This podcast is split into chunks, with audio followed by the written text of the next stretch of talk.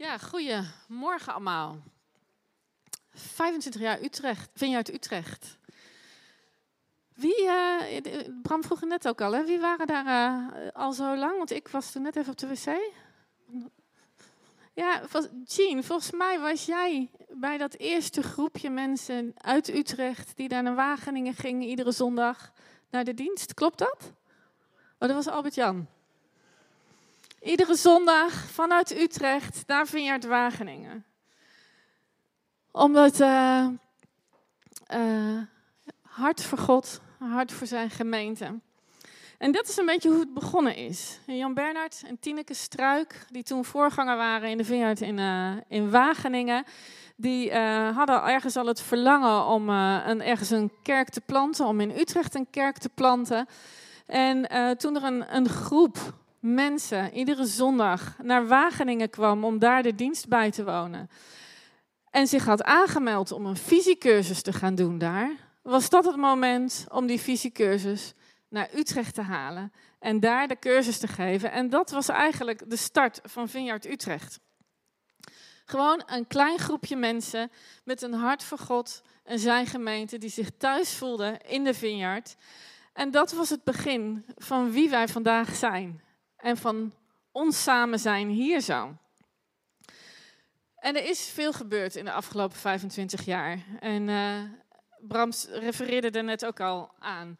We ervaren daarin dat God heel trouw is geweest aan de vineyard. Door verschillende seizoenen heen, door verschillende omstandigheden heen, is hij trouw gebleven. Door veranderingen in leiderschap, veranderingen van locatie, veranderingen in um, in hoe we samenkomen. Door de lockdown heen, door corona heen. Een dienst met koffiepauze, een dienst zonder koffiepauze. God is trouw. En daar zijn we hem ontzettend dankbaar voor. Door alle tijden heen heeft God zijn kerk, waar we, de, de grote kerk, waar wij als Vineyard Utrecht een deel van zijn, gebouwd. En dat zal hij blijven doen. In Matthäus, in Matthäus 16 wordt beschreven hoe Jezus zijn, dat Jezus zijn leerlingen vraagt, wie denken jullie dat ik ben? En Petrus die antwoordt daarop, u bent de Messias, de zoon van de levende God.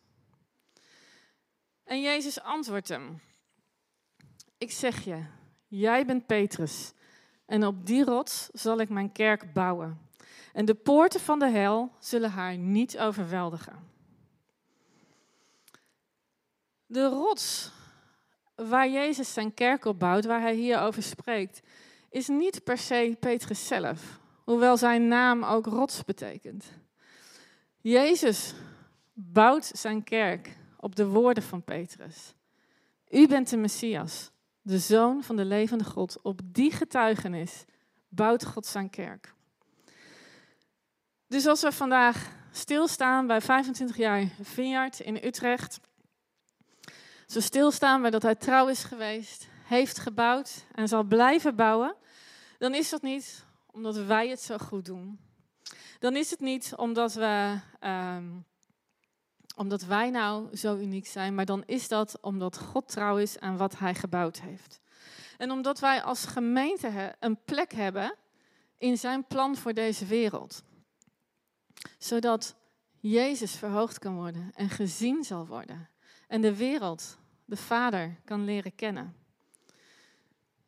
Dus ook vandaag beleid ik dat wij als kerk staan op het fundament van Jezus, de Messias, de Zoon van de levende God. Dat is het fundament van deze kerk. Dat is waarom wij samenkomen. En de kerk, daar wil ik met jullie vandaag naar kijken. Um, want Jezus houdt van zijn kerk. En we hebben allemaal zo ons eigen verhaal met de kerk.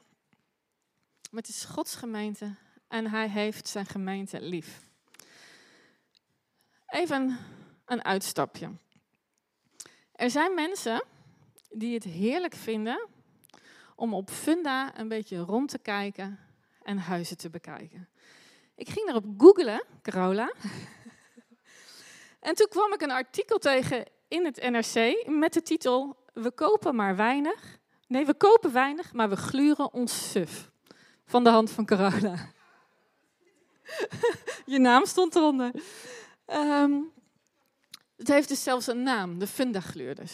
Dat, je, je een beetje kijkt naar huizen, wat is er allemaal, hoe zien ze er van binnen uit. Uh, niet zozeer omdat je nou op zoek bent naar een huis, maar gewoon een beetje uit nieuwsgierigheid. Nou geloof ik niet dat ik zelf tot die groep behoor, maar ik vind het wel leuk als er bij ons in de buurt een huis te koop staat, om even te kijken.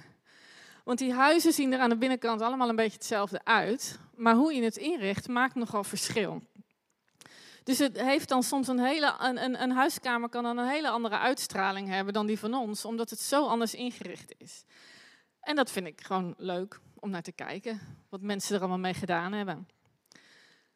Soms zie je op Funda huizen die er van buiten geweldig uitzien.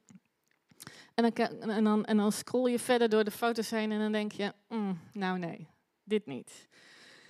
Of andersom, hè? dat je een huis ziet wat aan de buitenkant nauwelijks uh, iets bijzonders heeft, een beetje nietszeggend is.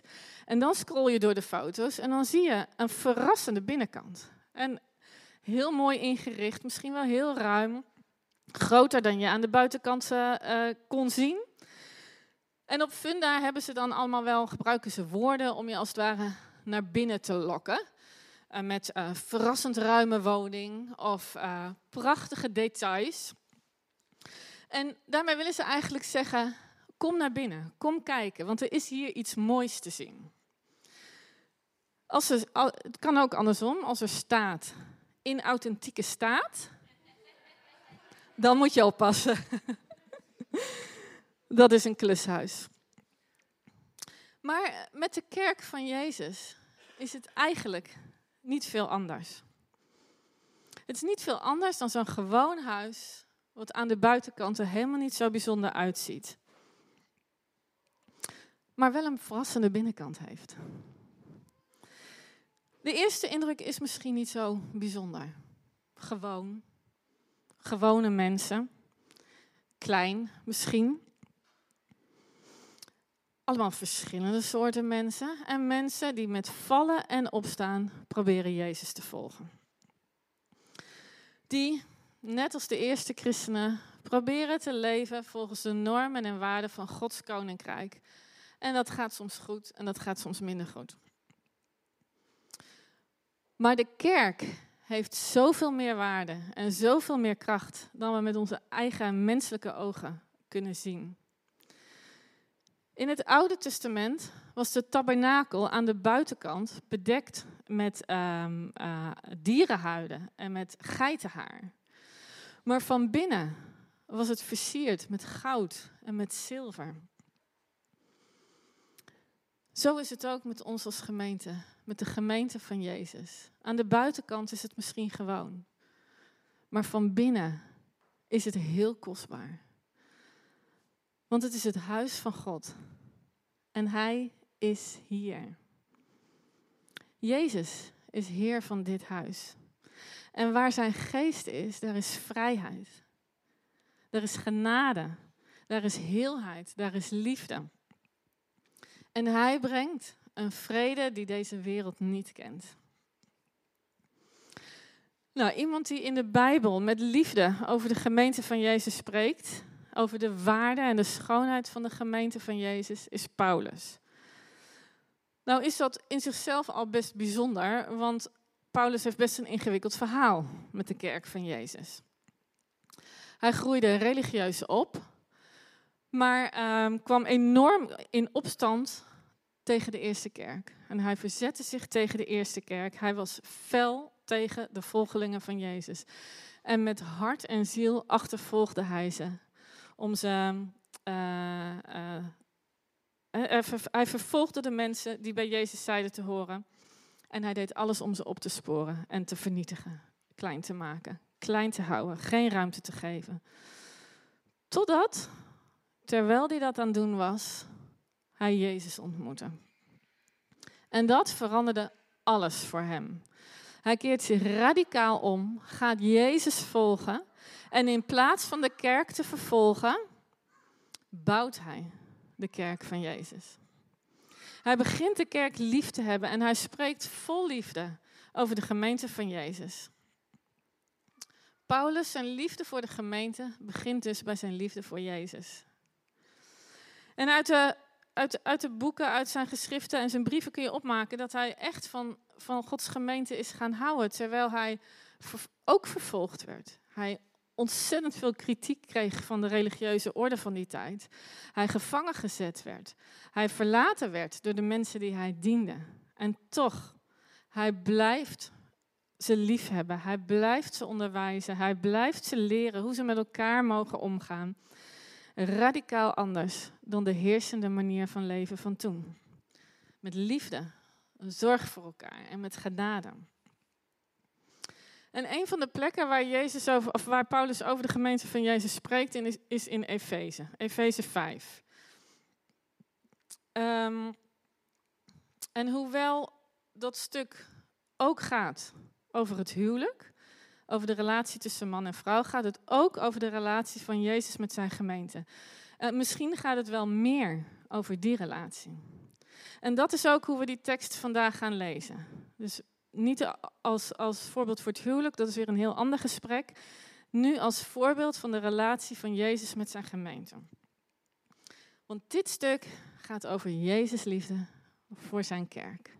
En het staat er eigenlijk heel simpel in Efeze 5, vers 25. Christus heeft zijn kerk lief en zich voor haar prijs gegeven. Hij heeft zijn leven gegeven. Hij houdt van de kerk. Hij heeft haar lief de wereldwijde kerk en Vineyard Utrecht. Hij heeft zijn leven gegeven voor de kerk. Voor jou en voor mij, voor ons. Hij heeft de kerk gekocht met zijn bloed. En ieder van ons is een bouwsteen van die kerk. Ieder van ons is een deel van het lichaam van Jezus. En jij bent gekocht en betaald met het bloed van Jezus. Dus laten we het hele stuk even lezen. Efeze 5, vanaf vers 25. Mannen, heb uw vrouw lief, zoals Christus de kerk heeft liefgehad en zich voor haar heeft prijsgegeven om haar te heiligen, haar te reinigen met water en met woorden, om haar in al haar luister bij zich te nemen, zodat ze zonder vlek of rimpel of iets dergelijks zal zijn, heilig en zuiver. Jezus houdt van zijn kerk. Dat deed hij en dat doet hij nog steeds. En omdat hij zo van zijn kerk houdt, omdat hij zo van ons houdt, heiligt hij ons. Reinigt hij ons. Met water, met woorden. Een liefdevolle reiniging met als doel heiligheid en zuiverheid zonder schuld, onbesmet, toegewijd aan Hem, zodat we één met Hem kunnen zijn. Dus Jezus' liefde voor de kerk is een uitdrukking van een diepe, transformerende eenheid met Jezus. In vers 29 staat: Niemand haat ooit zijn eigen lichaam. Integendeel, men voedt en verzorgt het, zoals Christus de kerk. Want het is zijn lichaam en wij zijn zijn ledematen. Wil je een gezond lichaam, dan voed je het, dan verzorg je het. Dat wat je wil laten groeien, dat wat je wil laten leven, dat verzorg je en dat voed je. En dat doet Jezus ook. Want de kerk is zo belangrijk voor Jezus. Want het heeft een plek in zijn plan voor deze wereld. We zijn als kerk zijn handen, zijn voeten, zijn stem in deze wereld. En we brengen zijn koninkrijk, zijn orde. En hij heiligt en reinigt ons om één te kunnen zijn. Hij voedt ons, hij verzorgt ons om één te kunnen zijn. En om vanuit die eenheid met Hem de wereld te kunnen laten zien dat Jezus leeft en dat Hij redt en bevrijdt en geneest. En dat terwijl de kerk ook vaak genoeg tekortschiet. of de plank mislaat of faalt. misschien heb je dat zelf ook wel aan de lijve ondervonden. De geschiedenis heeft het in ieder geval ook vaak genoeg laten zien. Maar Jezus heeft de kerk niet aan de kant geschoven, niet losgelaten. Hij heeft het niet opgegeven met ons als kerk. Nee, hij heeft zijn kerk lief. Hij koestert zijn kerk. De kerk is niet perfect. Wij zijn als Vineyard Utrecht niet perfect. In de afgelopen 25 jaar zijn er een heleboel mooie dingen gebeurd. Is er een heleboel goed gegaan. We hebben God zien werken. We hebben zijn liefde mogen zien en zijn kracht gezien. We hebben geproefd van de goedheid van de Heer. We hebben mensen kunnen zegenen. We zijn opgebouwd door Hem. We zijn gegroeid, hersteld en gereinigd. Gevoed en verzorgd. En we hebben Jezus laten zien aan elkaar en naar de mensen om ons heen. En er zijn ook dingen niet goed gegaan. Mensen zijn teleurgesteld geraakt in de kerk. En misschien wel in Jezus zelf, in God. En we zijn mensen verloren onderweg. En dat is met pijn en verdriet gegaan. Maar Jezus laat zijn kerk niet los. Hij heeft zijn kerk lief. Met een onvoorwaardelijke, eeuwigdurende liefde. Een imperfecte kerk met imperfecte mensen die een perfecte God volgen. Hoe ingewikkeld is dat? Maar er zit ook zo'n hoop in. Want dat is precies waar Gods kerk voor is. Voor ons, imperfecte mensen. De binnenkant van een huis kan tegenvallen. Maar de bewoners van een huis kunnen ook tegenvallen. en dan kijk je en dan kun je misschien denken, wat een ingewikkelde club mensen. Ik weet niet of ik daarbij wil horen. En ehm, ik denk dat mensen van buiten ook vaak zo kunnen kijken, mensen die Jezus niet kennen. want hoe vaak hoor je niet? Ik ben niet klaar met Jezus, maar wel met de kerk. En uh, Bram sprak er vorige week ook over, hè, dat een collega zei. Ik, uh, ik heb nogal moeite met het grondpersoneel van God. Maar weet je, als je naar een sportschool gaat, dan denk je volgens mij ook niet: hé, hey, wat lopen hier onsportieve mensen? Of ze zijn helemaal niet zo fit. Of um, ze zijn misschien zelfs nog wel dik. Het zijn helemaal niet alleen maar hele fitte, topfitte, sterke mensen die hier rondlopen. Als dat zo was, zou ik er niet naar binnen gaan. Hè? Nee, je, je in, de sportschool, in de sportschool zie je mensen van allerlei soorten en maten. In allerlei fasen van ontwikkeling, zeg maar. Mensen die uh, al heel lang trainen en hun lijf helemaal fit en sterk hebben.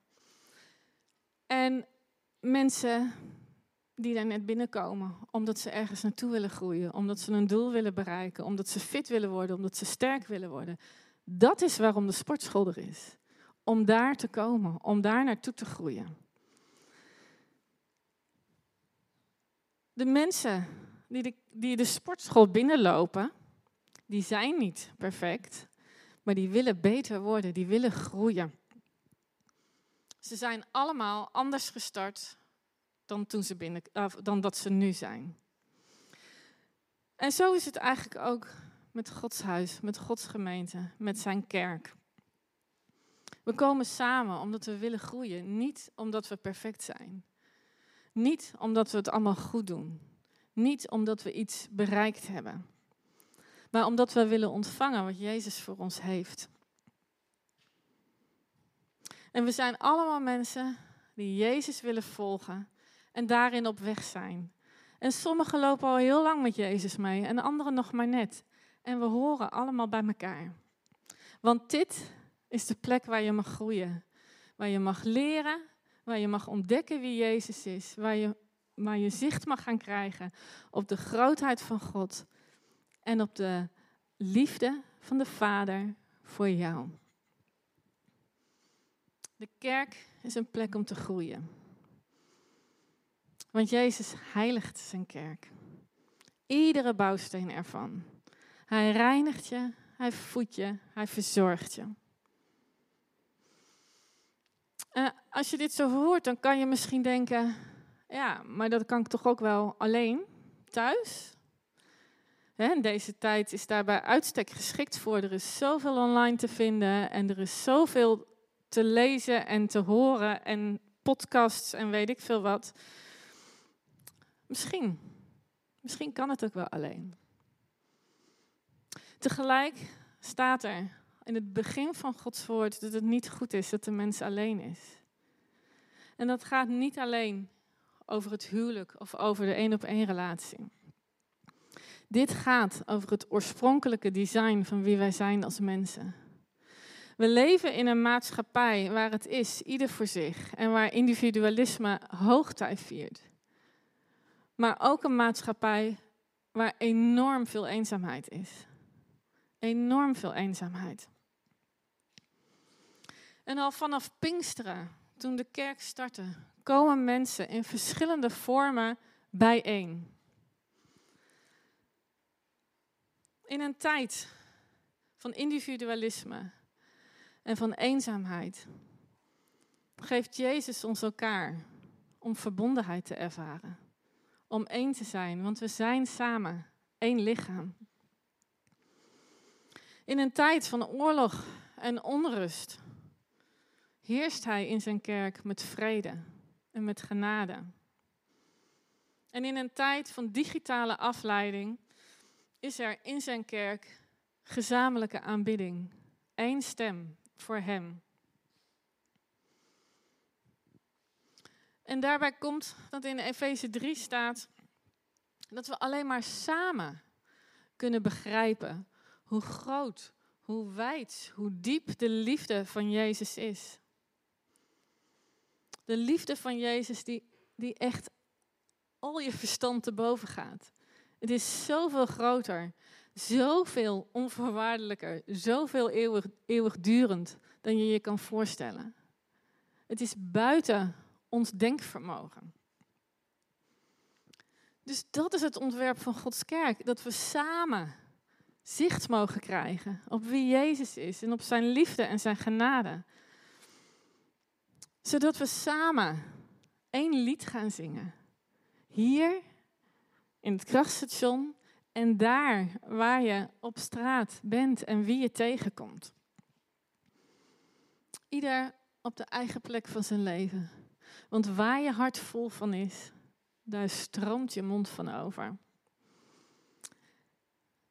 En Jezus houdt van zijn kerk, van zijn lichaam. En hij bouwt zijn koninkrijk door de kerk heen. Dus wij zijn als Viert Utrecht 25 jaar deel van dat grote lichaam van Jezus, de kerk van Jezus. En hij verzorgt en voedt ons. Hij reinigt ons en heiligt ons. En hij maakt ons één met elkaar. Want onze verbondenheid met Jezus verbindt ons ook uit elkaar, aan elkaar. Dus hoewel we maar een klein onderdeel zijn van het grote geheel, ik hou van dit stukje lichaam van Christus. Omdat Jezus van ons houdt. En omdat Hij van de vineyard houdt, omdat Hij van jou houdt, van mij uit, van mij houdt, kijk ik uit naar, nog, naar wat nog gaat kopen, komen. Ik ben hoopvol. In een tijd vol chaos, crisissen, onrust, oorlog, in een maatschappij waar de kerk nog maar nauwelijks een plek lijkt, lijkt te hebben, ben ik hoopvol. Want Jezus houdt van zijn kerk en hij bouwt zijn kerk en hij maakt haar klaar voor zijn doel in deze wereld.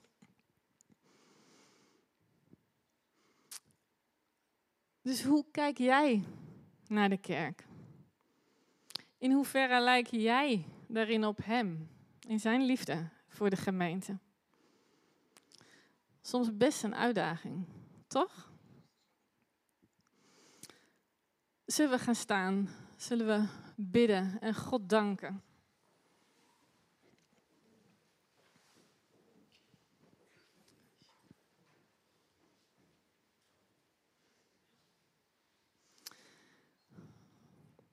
Ja, Vader God, ik dank u. Ik dank u voor wie u bent. Ik dank u dat u de God bent van alles en iedereen. En dat u hoog verheven bent boven ons en onze schepping. Ik dank u dat aan u alle macht is, Jezus. En ik dank u dat u ons uw geest heeft gegeven. En Heer, als we zo samen bij elkaar zijn deze zondagochtend, dan dank ik u voor de vineyard hier in Utrecht. Ik dank u voor onze gemeente.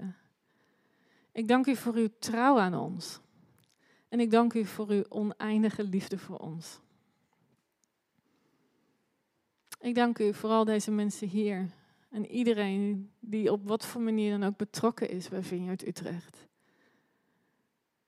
Ik dank u dat u ze aan ons gegeven heeft. En ik dank u, Jezus, dat u zoveel van ons houdt, dat u uw leven voor ons gegeven heeft. Ik dank u dat u uw kerk bouwt. En ik bid dat u dat blijft doen. En ik dank u dat u dat blijft doen. Heer, laat ons zien wie u bent. Mogen wij uw grootheid zien, uw vrede dragen, uw genade uitleven en uw liefde spreken en doen. Mogen we meer zien van u, Heer, uw genezing, uw redding, uw bevrijding. Wilt u doorgaan met wat u aan het doen bent hier in Vineyard Utrecht? En ik bid u, Heer, voor de komende 25 jaar. Zegen ons. Rust ons toe. Heer, maak ons klaar. Individueel en als kerk samen. Verbonden met u en met elkaar. Om onze plek in te nemen in deze stad, in dit land, in deze wijk en in onze eigen levens. Heer, en dat kunnen we niet alleen. Dus we bidden u, Heer, kom met uw geest. Kom, Heilige Geest.